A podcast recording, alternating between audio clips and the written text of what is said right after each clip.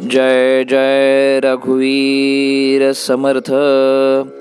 नमस्कार मित्र हो आज दिनांक चौदा ऑक्टोबर आणि आजच्या प्रवचनामध्ये ब्रह्मचैतन्य गोंदवलेकर महाराज म्हणतात परमात्म्याचे प्रियत्व आले की जनप्रियत्व येते. परमात्म्याने आपल्याला लोककल्याणार्थ सर्व काही शक्ती द्याव्यात असे काही माणसांना वाटते. पण अमुक एका देहामार्फत लोककल्याण व्हावे अशी इच्छा का असावी? देहबुद्धी सुटली नाही असाच याचा अर्थ नव्हे काय? शक्ती वापरण्याचे सामर्थ्य आपल्याला आले तर परमात्मा कदाचित ती देईलही. लहानाच्या हातात तलवार देऊन काय उपयोग? आपले लोकांनी ऐकावे असे जर तुम्हाला वाटते पण अजून क्रोध अनावर आहे मन ताब्यात नाही असेही म्हणता.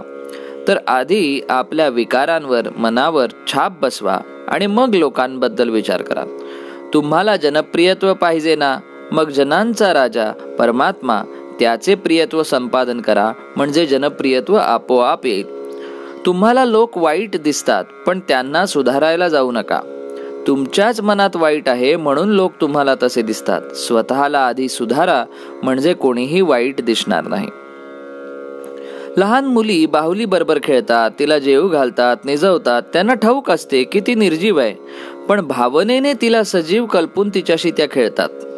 तुम्हीही अशी भावना का करीत नाही की परमात्मा आपल्याशी बोलतो आणि आपणही त्याच्याशी बोलतो?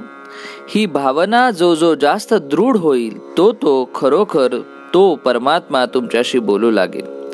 मनातून आपले नाते भगवंताशी ठेवावे. आपले सगळे जीवन जर भगवंताच्या हाती आहे तर जीवनातल्या सर्व घडामोडी त्याच्याच हातात असणार. आपण सात्विक कृत्य करतो पण त्यांचा अभिमान बाळगतो.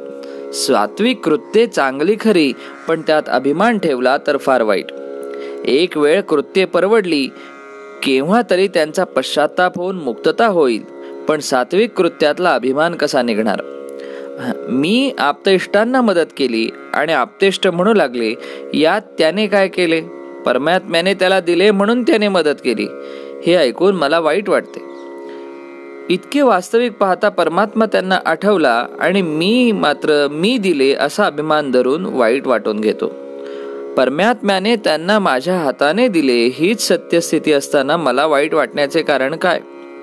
म्हणून परमात्म्याच्या इच्छेने सर्व घडते ही भावना ठेवावी.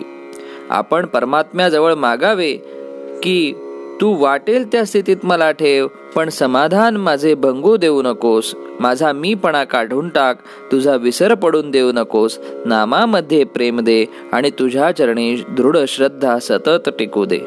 म्हणून आजच्या सुविचारामध्ये श्री महाराज म्हणतात आपले जीवन देवाच्या हाती आहे आणि देव नामाच्या स्वाधीन आहे. धन्यवाद. जय जय रघुवीर समर्थ.